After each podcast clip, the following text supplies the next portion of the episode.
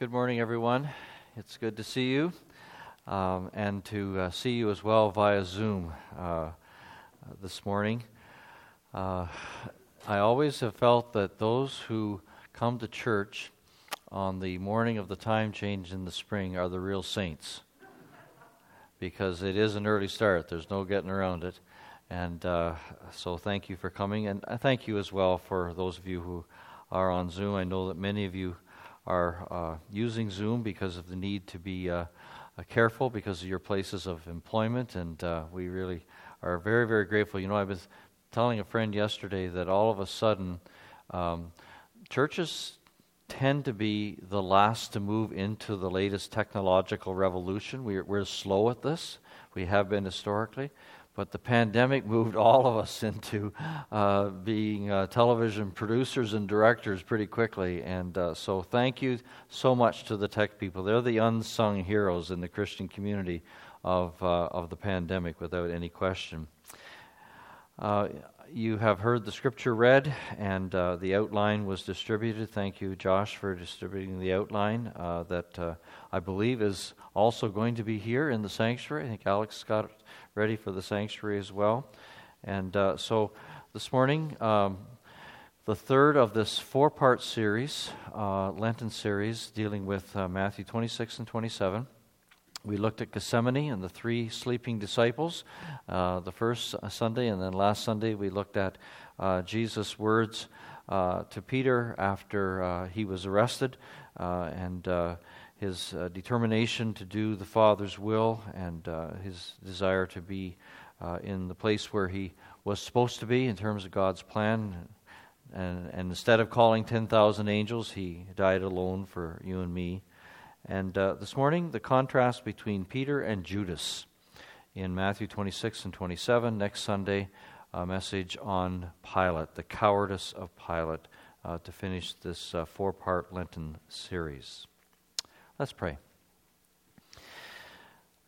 Lord, as this morning we deal with uh, what really is at the heart of why you came, we pray that your divine presence would permeate our lives and would cause us to rise up in obedience to your command. In Jesus' name, amen. In 1973, a brand new book authored by American psychiatrist Dr. Karl Menninger was making a tidal wave reaction in the American psychiatric profession. The book was controversial because of Dr. Menninger's theory that one of the major causes of the rise of mental sickness in American society was, in fact, moral sickness.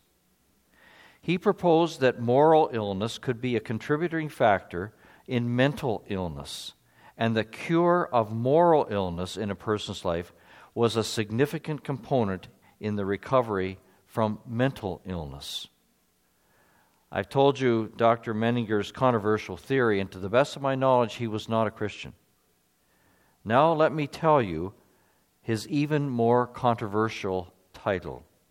The title of this book was whatever became of sin. It's still in print and still a very significant book in uh, that whole uh, timeline of what was taking place in uh, psychiatric care in that period of, of history. If Dr. Menninger's title was appropriate in 1973, it is even more appropriate in 2021, 48 years later. In both our society and the Christian church, the word sin has fallen on hard times. The word sin is too harsh, they say. Let's use words like mistake, error in judgment.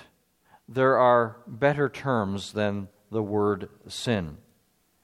And within the church, let's be honest, we prefer softer terms like falling away and backsliding.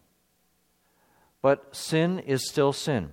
The times may have changed, but in the eyes of God, the result is still the same. Sin causes guilt, shame, and most importantly, separation from a holy God.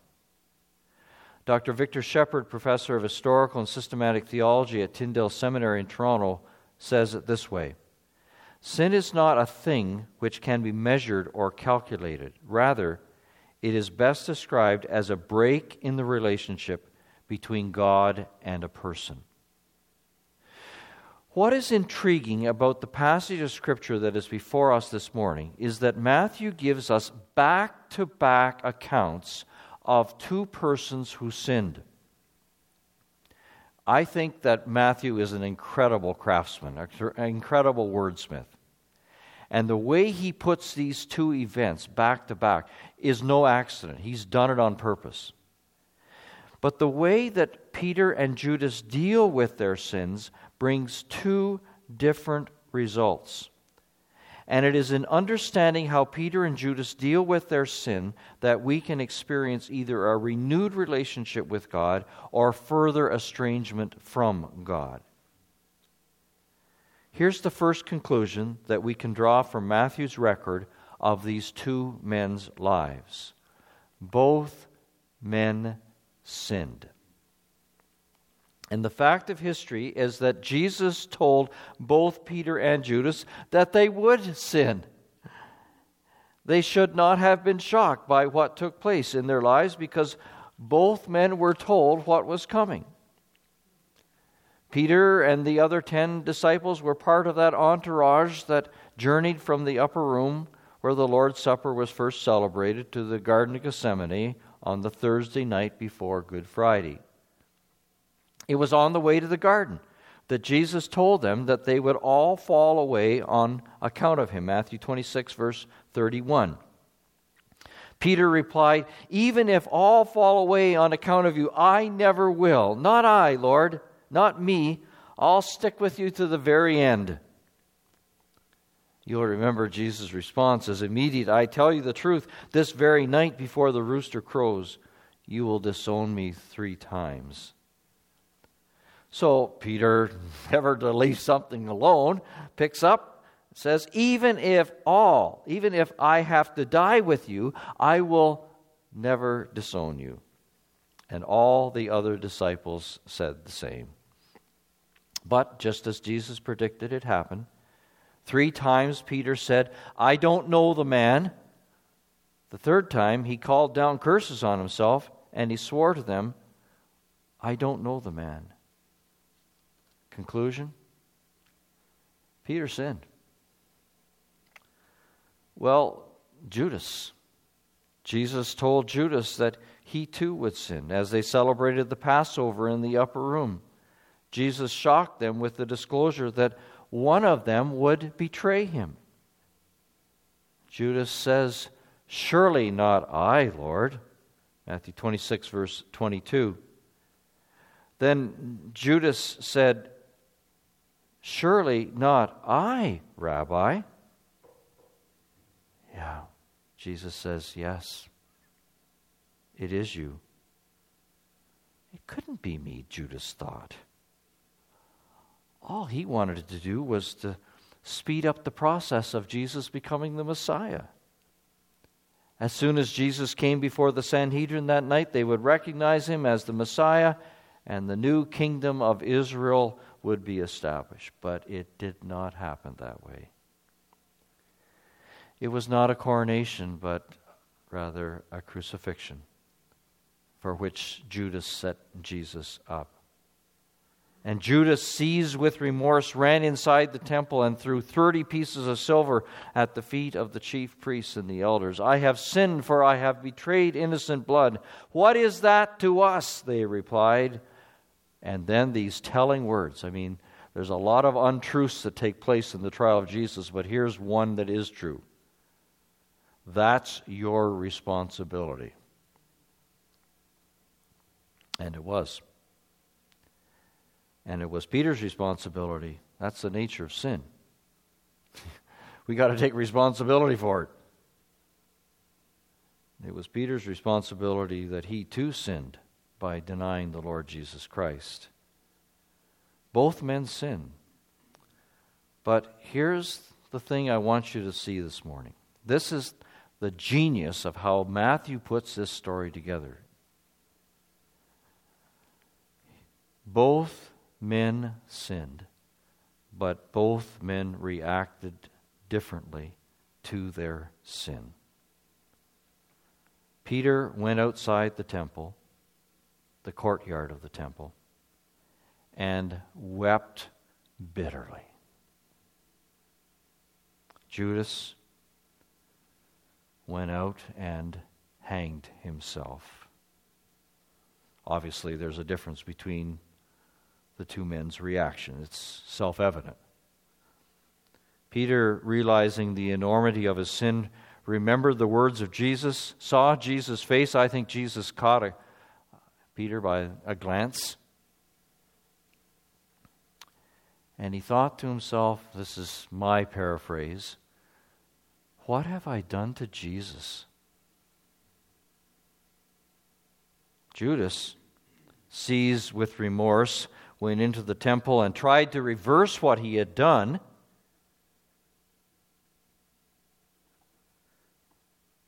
And then he thought, What have I done to myself? I suppose Peter could have hanged himself too. His denial of Jesus was no different than Judas' betrayal. See, this is another thing that we as Christians do very, very often. It's just simply not based on any kind of New Testament theology or Old Testament theology for that matter. There is no qualitative difference between the types of sin.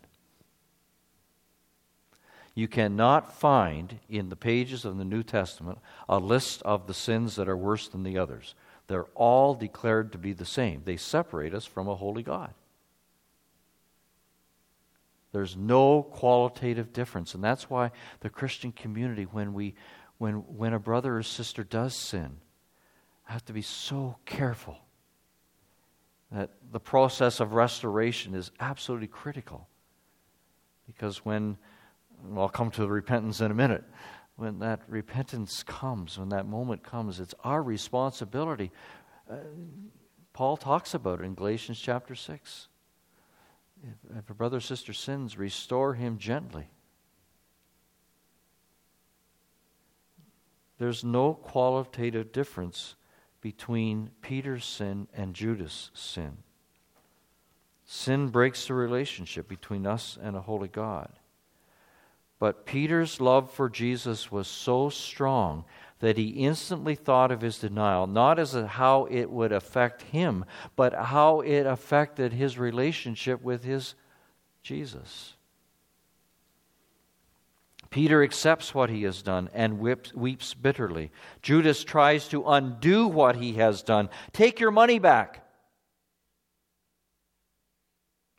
rather than accepting what he has done and the consequences thereof, he ends his life.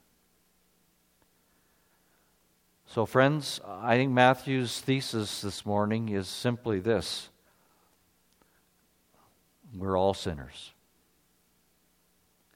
But it is how we deal with our own personal sin that will determine our moral health. And I want to go one step farther and as Dr. Menninger suggested in his book so many years ago, it will also have an impact on our mental and emotional well being as well.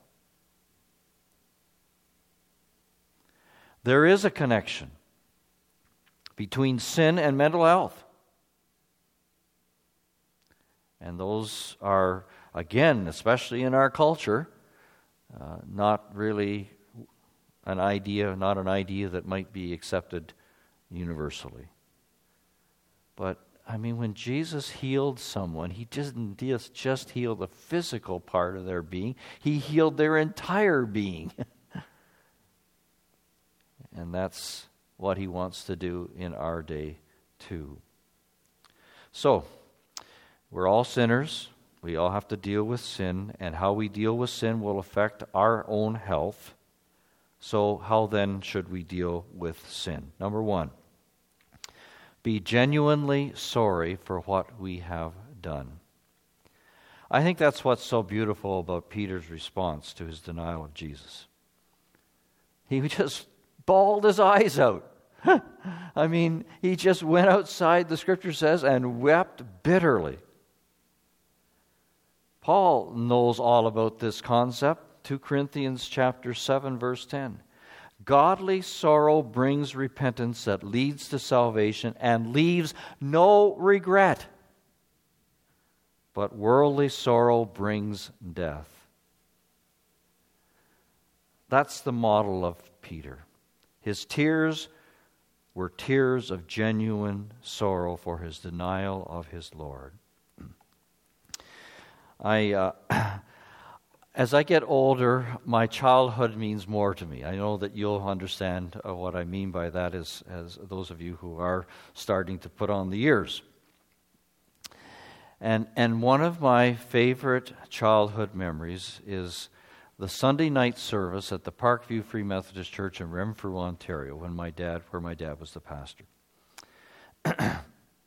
I learned the hymns and the gospel songs of the church in the Sunday night service.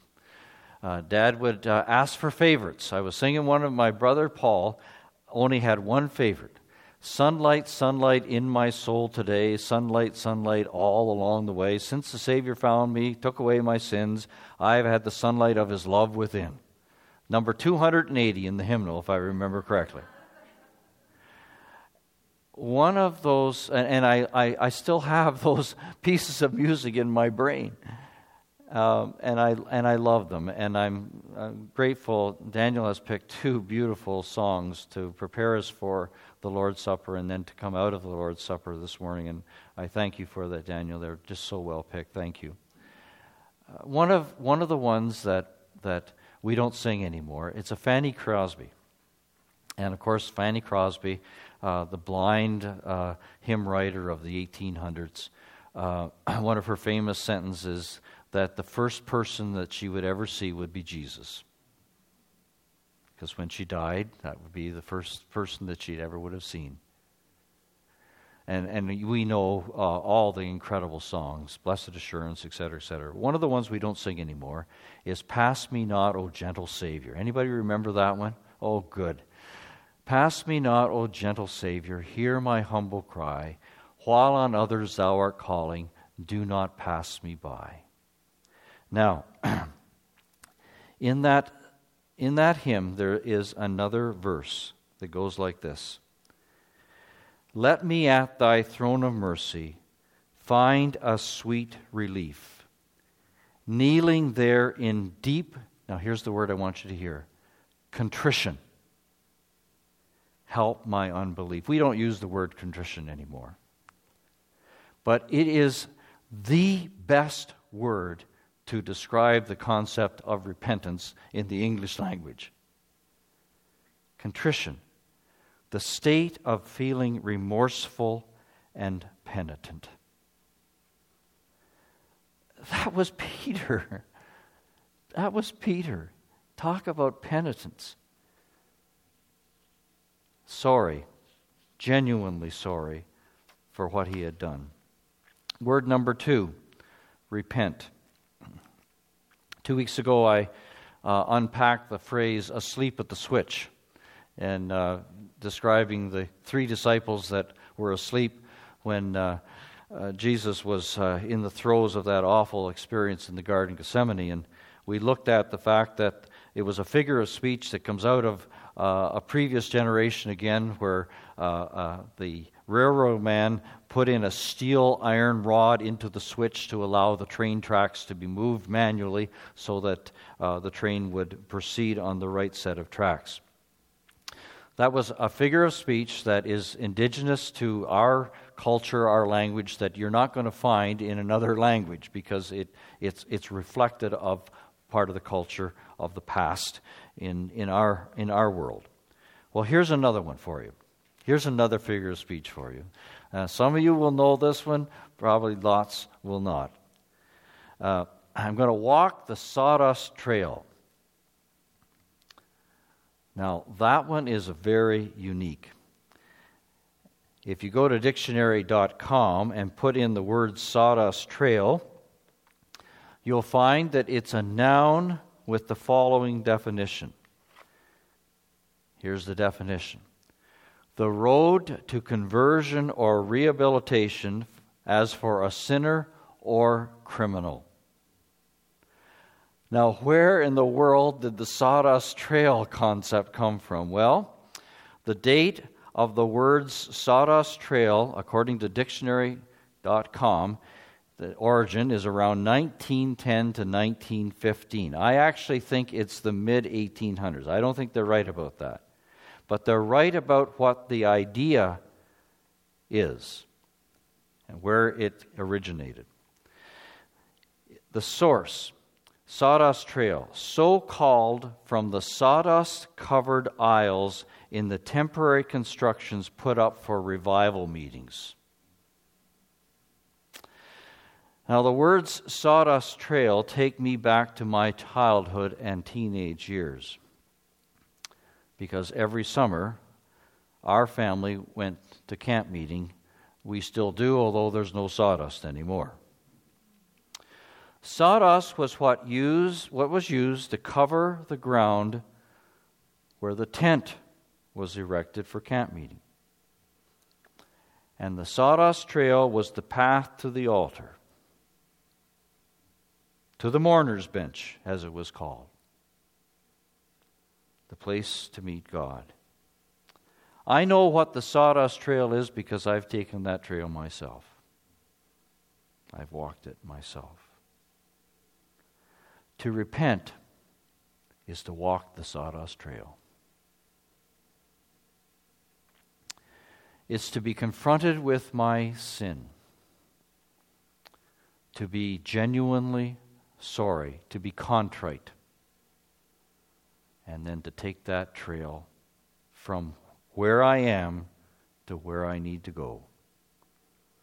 To walk away from my sin and into the arms of a loving, forgiving God. That's Peter's model. And in John 21, we're told that Peter displays repentance by coming face to face with Jesus on the shore of the Sea of Galilee after Jesus' resurrection from the dead. Three times he is asked, Peter, do you love me? Yes, Lord, you know I love you. Feed my sheep. So Peter and Judas both sin, and all sin is the same. There's no, there's no gradations of sin. It's just sin. So what do we do with it? Well, we are genuinely sorry. Kneeling there in deep contrition, we are contrite. We are repentant by walking away from our sin and walking into the loving arms of God. We take the sawdust trail. Number three, we receive forgiveness and a restored relationship with God. Now, the first two components of dealing with sin is what we must do. Sorrow and repentance are our part in coming to terms with our sin and sinfulness. The third aspect is what God does. Sin breaks the relationship between God and I, forgiveness restores that relationship. But you ask, how can God forgive me? Because, this is the whole meaning of the season of Lent, because Jesus has taken on himself my sins. And there's an aspect of the forgiveness of God that I want to really emphasize as we move now to preparation for the Lord's table. It's like it's unlike the forgiveness that we can offer as human beings. I'm going to put it this way and then I want to explain it. When God forgives, he forgets. Jeremiah 31, verse 34. For I will forgive their wickedness and I will remember their sins no more. Well, your response back is God can't forget because he is perfect. To forget is to reveal an imperfection, is to acknowledge an imperfection. God can't forget by definition. You're right. He, you're, you're exactly right. You know why? You know why God does forget, even though it's not intrinsic to his character? It's not part of his perfection. He chooses, he volitionally chooses to forget. He turns his back on our sins, just as he turned his back on his son in order to pay the price for our sins. I love Corrie ten Boom on this subject. Here's what she writes When God forgives our sins, he casts them into the sea of his forgetfulness, and he posts a sign on the bank no fishing allowed.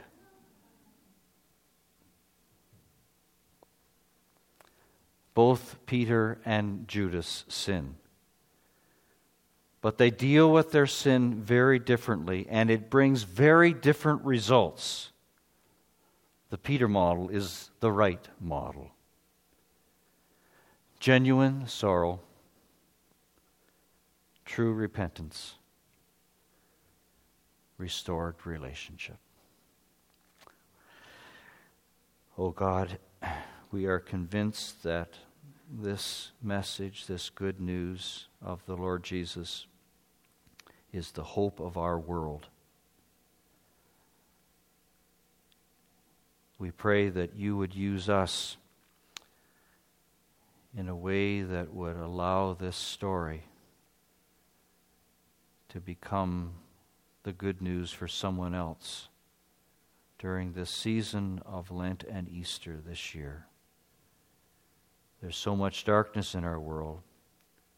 Thank you, Lord, that you are the light of the world, and the darkness will never put out the light. And we thank you in your precious name. Amen.